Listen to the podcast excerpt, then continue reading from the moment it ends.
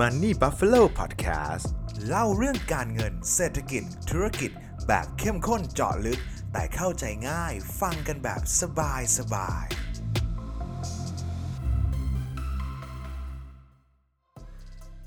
อยากลงทุนให้ประสบความสำเร็จต้องมีอาชีพเป็นนักลงทุนเท่านั้นเลยหรือเปล่า ถ้าคนไม่มีเวลาสามารถประสบความสำเร็จด้านการลงทุนได้หรือไม่ วันนี้ผมมีเรื่องมาเล่าให้ฟังนะครับ ยินดีต้อนรับทุกท่านนะครับ กลับเข้าสู่รายการ Money Buffalo Podcast นะครับ ช่วงนี้ก็เป็นช่วงที่ลำบากของหลายๆฝ่ายเหมือนเดิมเลยนะครับ ก็สถานการณ์โควิดบ้านเราตอนนี้ก็แย่ลงเรื่อยๆนะครับ ตอนนี้อัตราผู้ติดเชื้อเนี่ยก็ทะลุหมื่นหกไปแล้วนะครับ แล้วก็จากที่ผมลองตาม อาจารย์หมอแล้วกันนะครับ นักวิเคราะห์นักวิจัยต่างๆ เนี่ยก็ยังบอกว่าตอนนี้ยังไม่ใช่จุดสูงสุดที่เราอาจจะได้เห็นนะครับ แล้วก็มีโอกาสที่มันอาจจะทะลุ 30,000 คนต่อวันนะครับจำนวนผู้ติดเชื้อนะครับ ยังไงก็ขอให้ทุกท่านรักษาสุขภาพกาย สุขภาพใจ แล้วก็เงินในกระเป๋ากันดีๆนะครับ ช่วงนี้เป็นช่วงที่ลำบากกันหลาย ๆ ฝ่ายจริง ๆ นะครับอพอดีนะครับวันนี้ผมมี อีกหนึ่งเทคนิคละกันนะครับ ที่ผมใช้มาโดยตลอดนะครับ บางช่วงบางตอนเนี่ยได้ใช้เยอะด้วยนะครับ เพราะว่าอย่างที่ทุกท่านทราบคืออย่างตัว Money Buffalo เองเนี่ยก็เป็นบริษัทถูกไหมครับ เป็นบริษัทเนี่ยมันก็จะมีงานรูทีนต่างๆ มีงานบางงานที่บางทีเมื่อก่อนเนี่ยต้องออกไปหาลูกค้าแต่ช่วงนี้อาจจะอยู่บ้านเยอะหน่อยนะครับอยู่ออฟฟิศเยอะหน่อย ก็มีออกไปหาลูกค้าจะเรียกว่าผมเองก็เป็นนักลงทุนคนหนึ่งนะครับ ที่ไม่ได้มีเวลาอยู่หน้าจอตลอดเวลา เหมือนผมก็เชื่อว่าอยู่เหมือนกับใครหลาย ๆ คนเลยนะครับ เพราะว่า คนที่เป็นอาชีพนักลงทุนเนี่ยแน่นอนว่าเขาก็เป็นนักลงทุนที่ดูกราฟทั้งวันอ่านงงอ่านงบอ่านอะไรทั้งวันกันไปนะครับถ้าเขาไม่ได้มีงานอื่นๆแทรกเข้ามา ก็เป็นอาชีพนักลงทุนถูกไหมครับแต่ผมเชื่อว่า มากกว่า 99%แล้วกันนะครับ คนที่ลงทุนอยู่ในตลาดหุ้นเนี่ยเขาไม่ได้มีอาชีพเป็นนักลงทุน ซึ่งผมก็เป็นหนึ่งใน 99 นั่นแหละครับ ที่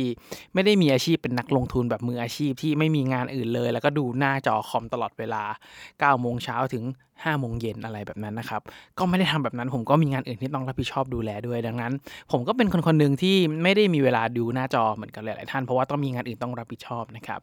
ทีนี้ผมก็เลยจะมาแชร์เทคนิคแล้วกันนะครับที่ เอาตัวรอดมาได้ยังไง ไม่มีเวลาอยู่ในตลาดแล้วยังพอทำกำไรได้ผมไม่ได้บอกว่าผมทำกำไรได้เยอะมากมายนะครับในตลาดการลงทุนแต่ว่าก็ไม่ขาดทุนแล้วก็พอมีกำไรอยู่ในระดับที่ผมพึงพอใจกับที่ผมตั้งใจไว้นะครับ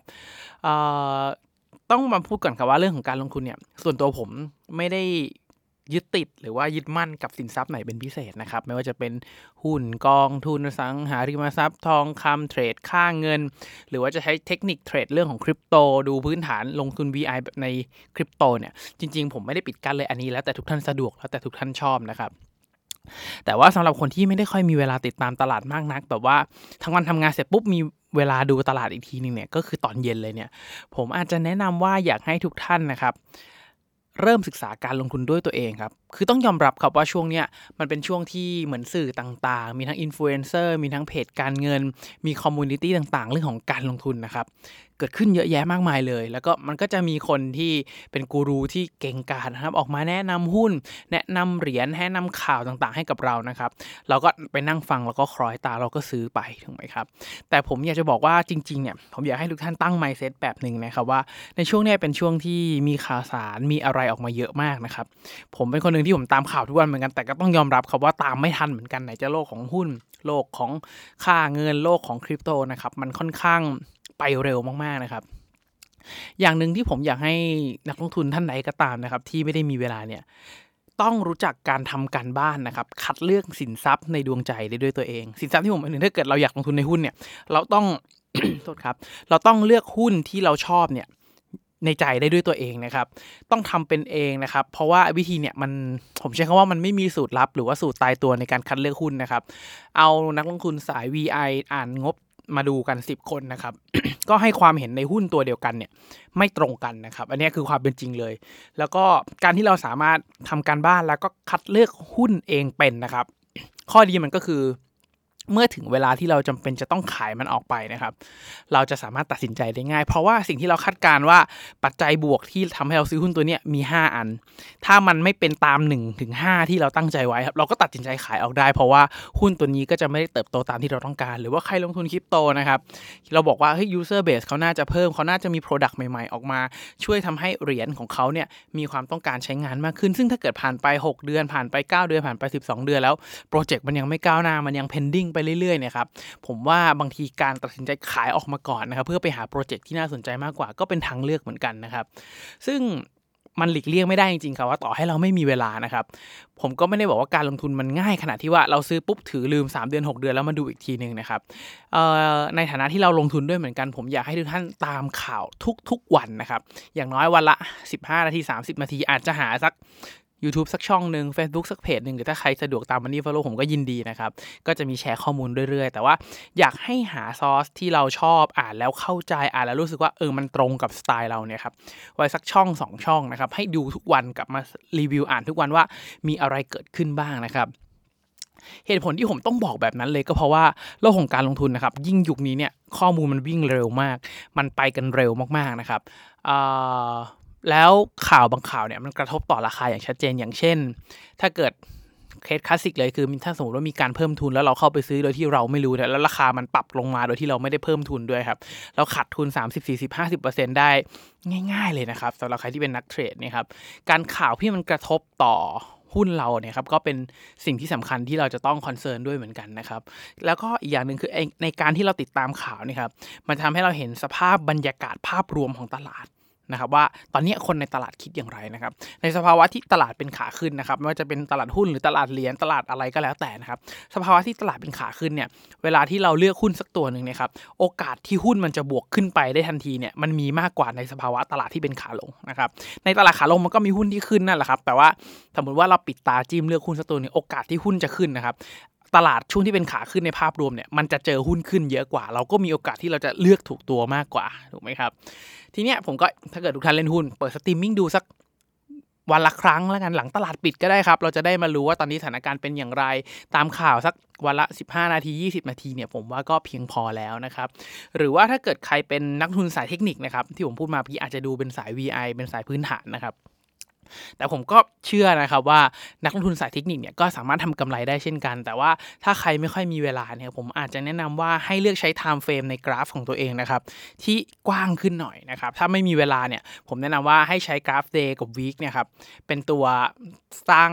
เซลล์สัญญาณกับ buy signal ของเรานะครับถ้าเกิดใครรู้สึกว่าเออยังพอมีเวลาดูวันละ2อสครั้งได้อาจจะใช้กราฟ 4 ชั่วโมงนะครับแต่ว่าถ้าต่ำกว่า 4 ชั่วโมงเนี่ยผมอาจจะไม่แนะนำแล้วนะครับมันมีความผันผวนระยะสั้นสูงเกินไปนะครับอาจจะใช้ day กับ week เป็นหลักก่อนนะครับ แล้วก็อีกอย่างหนึ่งที่จำเป็นมาก ๆ เลยนะครับ คือเราจะต้องมีความเชื่อมั่นในตัวเองค่อนข้างสูงประมาณนึงนักลงทุนต้องมีอีโก้ประมาณนึงครับ ผมใช้คำนี้เลยเพราะว่าในตลาดการลงทุนนะครับ มันจะมีแรงซื้อกับแรงขายในสินทรัพย์ ในหุ้นตัวหนึ่งในเหรียญตัวหนึ่งอยู่ตลอดเวลาเลย ซึ่งถ้าเกิดเราไม่มีอีโก้เลยครับ แน่นอนว่าเวลาเราอ่านข่าวเราไปฟังความคิดเห็นอะไรต่างๆนะครับ เราก็จะเจอความคิดเห็นที่เชียร์ให้ซื้อกับเชียร์ให้ขายอยู่ตลอดเวลานะครับ ไม่งั้นออเดอร์มันไม่ match แน่นอนนะครับ มันจะมีคนเห็นทั้งสองด้านครับ ซึ่งแน่นอนครับว่าในฐานะที่เราเป็นนักลงทุนเจ้าของเงินของตัวเราเองเนี่ยครับ เราก็ต้องตัดสินใจครับว่า เราจะให้แต้มบวกกับปัจจัยลบหรือปัจจัยบวกมากกว่ากัน ถ้าเราดูแล้วเอ้ยปัจจัยบวกมันดูน่าจะเยอะกว่าแหละ มากกว่าปัจจัยลบแน่ๆมันน่าจะโตได้นะครับ เราก็ซื้อนะครับ แต่ถ้าเกิดลบปัจจัยลบข้างหน้าเยอะเหลือเกินจำนวนผู้ติดเชื้อยังไม่ลดเลย ไม่รู้ประเทศจะเปิดได้เมื่อไหร่ไอ้ทีม reopening ไอ้ทีม recovery ทีมต่างๆเนี่ยมันจะเกิดขึ้นจริงไหมถ้าเราคิดแล้วว่าเออผู้ติดเชื้อขนาดนี้นะท่องเที่ยวไม่น่าจะกลับมาระดับ 40 ล้านคนได้อย่างรวดเร็วสมมุตินะครับ เราก็อาจจะตัดสินใจขายหุ้นตัวที่ได้ตัวนั้นที่ได้ประโยชน์จาก recovery team หรือว่าสิ่งที่เราคิดไว้ในตอนแรกก่อนนะครับ ซึ่งไอการบริหารจิตใจเนี่ยมันก็มีหลากหลายเหตุผลนะครับ สมมติว่าถ้าเกิดใครมีแผนการลงทุนนะครับ เราต้องเลือกแผนการลงทุนเราก่อนถูกไหมครับ สมมติว่าถ้าใครเป็นสาย VI นะครับ เวลาที่ตลาดลงมาแดงๆจัดๆแล้วเรารู้ว่าสมมติว่าเราประเมินมูลค่าหุ้นตัวนี้แล้วนะครับ เราประเมินเองทำเองทุกอย่างเสร็จปุ๊บ เราเห็นแล้วว่าหุ้นตัวเนี้ยราคาพื้นฐานเนี่ยมันอยู่ที่ 50 นะ แต่ราคาลงมาอยู่ที่ 40 35 30 28 25 ไหลลงมาเรื่อยๆเลยนะครับ หลาย ๆ คนมักจะเป็นแบบนี้ครับ คือไม่กล้าซื้อตอนตลาดมันแดง ทั้งที่เราประเมินมูลค่าไว้แล้วนะครับ มันจะเกิดเดามันจะเกิดความสงสัยว่า เฮ้ยสิ่งที่เราคิดมานี่มันถูกหรือเปล่า ตลาดทำไมมันแดงแดงมันแดงเหลือเกินนะครับ แต่เชื่อไหมครับว่าคนที่สามารถลงทุนแบบ BI แล้วประสบความสำเร็จได้เนี่ยครับ เขาจะต้องมั่นใจในสูตรที่เขาประเมินมูลค่าออกมาเรียบร้อยแล้ว สิ่งที่เขาคาดการไปในอนาคตเรียบร้อยแล้วว่ามูลค่ามันควรจะอยู่ที่เท่าไหร่ เมื่อมันราคาล่วงลงมานะครับ สมมติว่าพื้นฐานบริษัทนั้นไม่เปลี่ยน มันก็จะทำให้เกิด margin of safety หรือว่าส่วนที่ทำกำไรได้เนี่ยค่อนข้างสูงเลยนะครับ แต่ว่าคนส่วนใหญ่เนี่ยจะไม่กล้าซื้อตอนตลาดแดง เพราะว่าตอนมันแดงเนี่ยเราก็คิดว่ามันน่าจะแดงลงไปอีกถูกไหมครับ แต่ในความเป็นจริงคนที่จะสำเร็จในเรื่องของการลงทุนได้ในระยะยาวจริงๆนะครับเขาต้องกล้าซื้อในจังหวะที่ตลาดมันแดงเนี่ยเพราะตอนตลาดเขียวๆเนี่ยมันเป็นจังหวะที่ปล่อย let profit run ครับไม่ใช่จังหวะที่แบบไปนั่งไล่ ตามหลักการแล้วมันไม่ใช่จังหวะที่ไปไล่ไล่ราคาแบบนั้นนะครับ มันจะทำให้เราได้ของที่แพงเกินจริง ควรรอตลาดย่อๆ อย่างที่คำที่วอร์เรนบัฟเฟตบอกนะครับมันยังใช้ได้เสมอแต่มันทำยากมากนะครับ ก็คือกล้าในจังหวะที่คนอื่นกลัว แล้วก็กลัวในจังหวะที่คนอื่นกล้านั่นเองครับคนโดยทั่วไปชอบสีเขียวครับ ไฟไฟเขียวก็ไป หุ้นเขียวเราก็เข้าถูกไหมครับ เราไม่รอย่อเราไม่รออะไรนะครับซึ่งมันขึ้นอยู่กับแผนการลงทุนของแต่ละท่านนะครับ สามารถทำได้ แต่ว่าถ้าเกิดใครรู้สึกว่าต่อสู้กับจิตใจตัวเองได้ไม่ดีนักนะครับ ผมแนะนำว่า DCA ไปเลยครับสำหรับใครสายพื้นฐานนะครับ แต่ว่าถ้าเกิดใครที่เป็นสายเทคนิคนะครับ เล่นกราฟเล่น timeframe ที่ยาวขึ้นหน่อยนะครับ สัก 4 ชั่วโมง day หรือว่า week ไปเลยนะครับ แต่ว่าสำหรับสายเทคนิคเนี่ยก็มีส่วนที่ยากนะครับ คือผมยอมรับว่าพอร์ตที่ถือยาวผมเนี่ยมันใหญ่กว่าพอร์ตที่เทรดละกันนะครับ ซึ่งเทรดเนี่ยต้องใช้เวลากับมันเยอะมากนะครับ เอาจริงคือแบบผลตอบแทนไม่ได้ดีกว่าพอร์ตถือยาวเท่าไหร่เลยนะฮะก็คิดคิดอยู่เหมือนกันว่าเออจะเลิกเทรดอยู่เร็วๆนี้นะแต่ว่าการเทรดมันก็ช่วยทำให้เราลับ skill ทำให้เราติดตามข่าวสารนั่นแหละครับด้วยอาชีพที่ผมมันเป็น content creator นะครับการเทรดเนี่ยมันก็บังคับให้ตัวเองตาม แล้วก็มีเรื่องเล่าให้กับ ผู้ติดตามของเรานะครับ ก็เป็นเรื่องที่มันตามกันมาแล้วครับ มันก็เป็นผลได้ผลเสียแล้วกันนะครับ แต่ว่าความยากของคนที่อยู่สายเทคนิคครับ คือ เรามักจะต่อรองกับตัวเองแล้วก็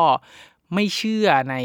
สัญญาณที่มันเกิดขึ้นนะครับ ปัญหาที่ผมเจอหลาย ๆ ครั้งเลยคือตัวตัวผมเองบางครั้งก็เป็นนะครับ มักชอบต่อราคาครับ อย่างเช่น เกิดบายสัญญาณแล้วเกิดบายสัญญาณตัวนี้มันสูงจังเลยเดี๋ยวมันน่าจะย่ออีกหน่อยมั้งเนี่ยครับ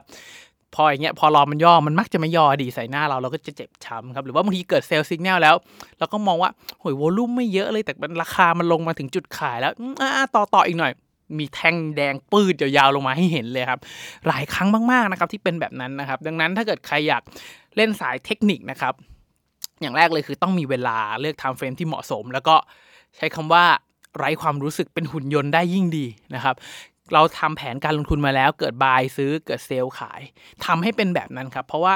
ทุกแผนการลงทุนนะครับ มันจะมีค่าเฉลี่ยของมันอยู่แล้วนะครับว่าแผนมันเป็นยังไงบ้างเราทำ backtest ได้ถ้าใครทำเป็นนะครับ ลองเอาแผนนี้ไปลองใช้ในอดีตว่าเป็นอย่างไรนะครับ ซึ่งถ้าเกิดลองทำ backtest เนี่ย ทุกคนจะเห็นเลยครับว่ามันไม่มีแผนการลงทุนแบบไหนนะครับสำหรับสายเทคนิคเนี่ยที่มันถูกต้องแบบ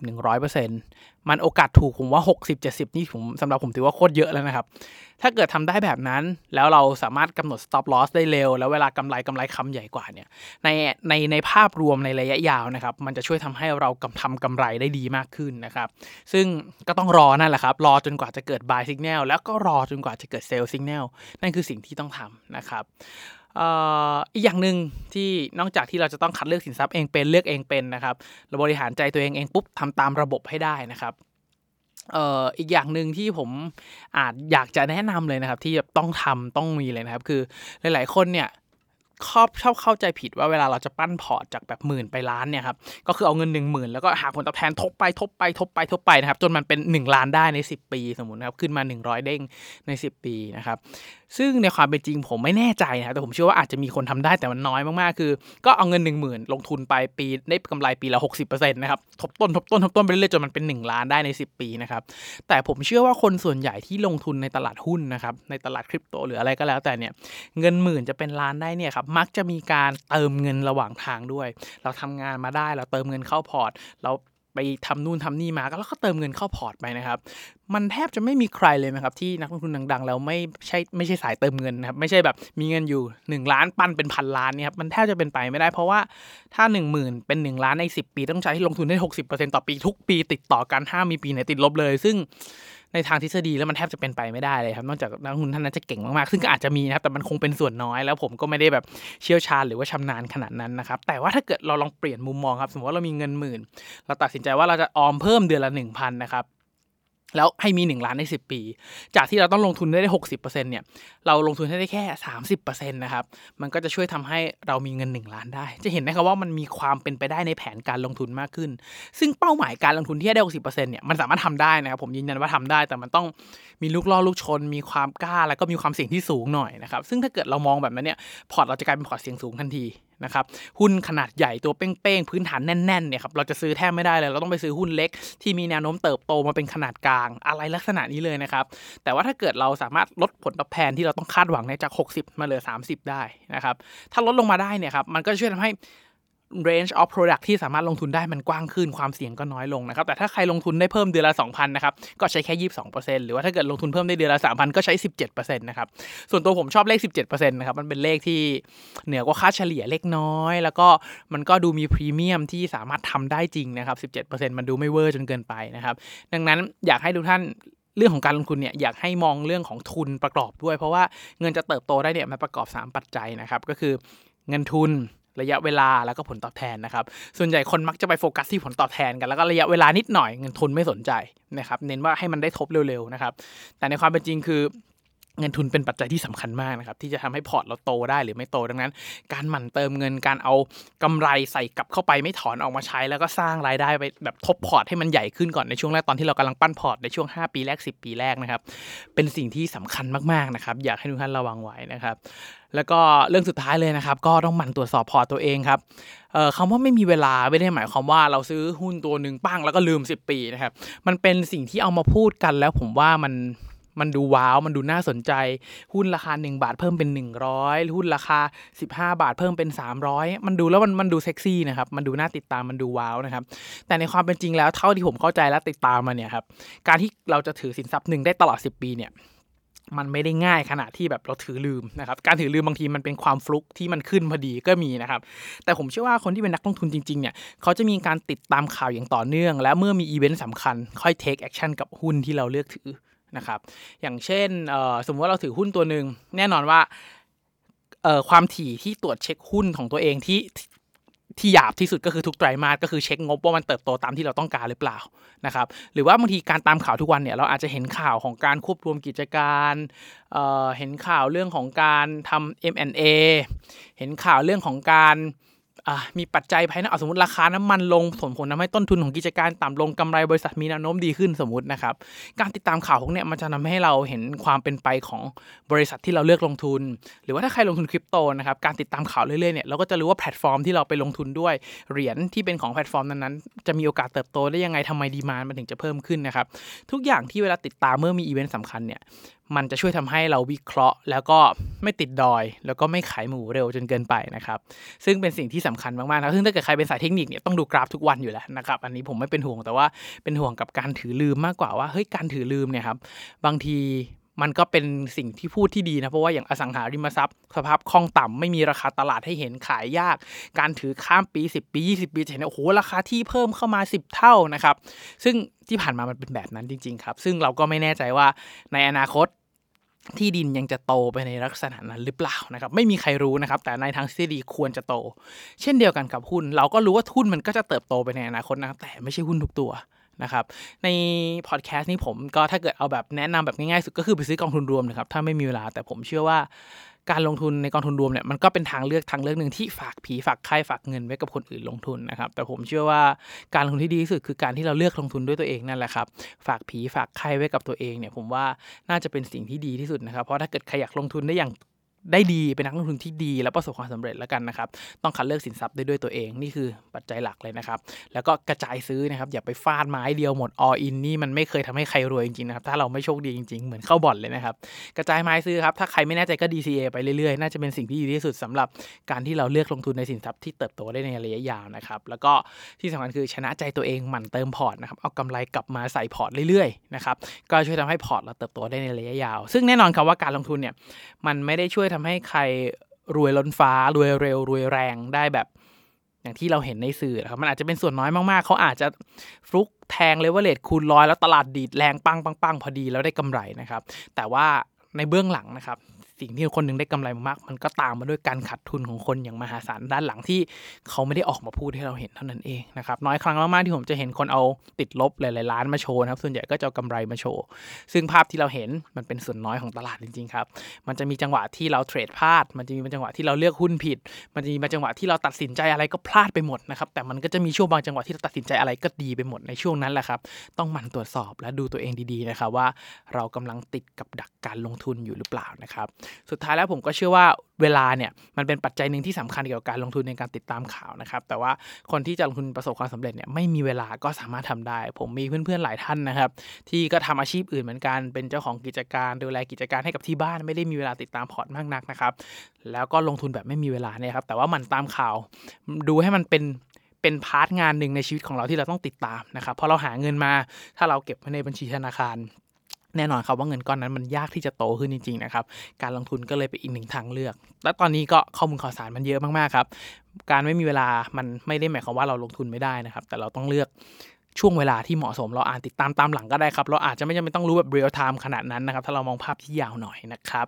สุดท้ายนะครับ ถ้าใครมองว่าพอดแคสต์นี่เป็นประโยชน์นะครับ อยากจะรบกวนทุกท่านจริงๆครับ ให้กดไลค์ กดแชร์ กด subscribe นะครับ ในทุกๆช่องทางที่ทุกท่านรับฟังเลยนะครับ เพื่อเป็นกำลังใจให้กับตัวผม เป็นกำลังใจให้กับทีมงานมันนี่บัฟฟาโลนะครับ เพื่อตั้งใจผลิตผลงานดีๆ ต่อไปนั่นเองนะครับ ยังไงก็ขอให้ทุกท่านโชคดีกับการลงทุนนะครับ